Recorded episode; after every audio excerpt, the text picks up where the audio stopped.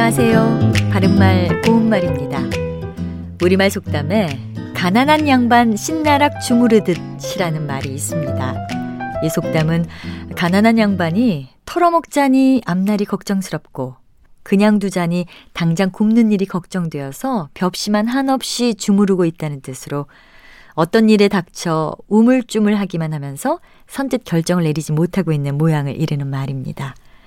이와 같이 어떤 일에 대해서 걱정하는 것을 나타내는 표현으로 염려와 우려 같은 표현이 있는데 이 두 표현은 사용할 때 약간의 차이가 있습니다. 먼저 염려는 생각할 염자에 생각할 려자를 써서 앞일에 대해서 여러 가지로 마음을 써서 걱정하는 것을 뜻합니다. 예를 들어 염려해 주신 덕분에 잘 지내고 있습니다.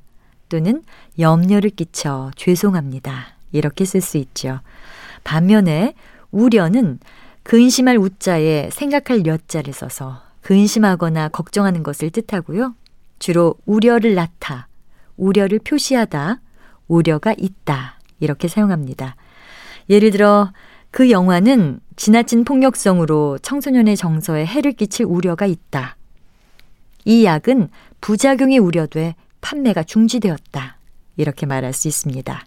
정리해 보면 염려는 단순히 신경이 쓰일 때도 쓸 수 있지만 우려는 근심하는 정도가 염려보다 더 크다고 할 수 있습니다.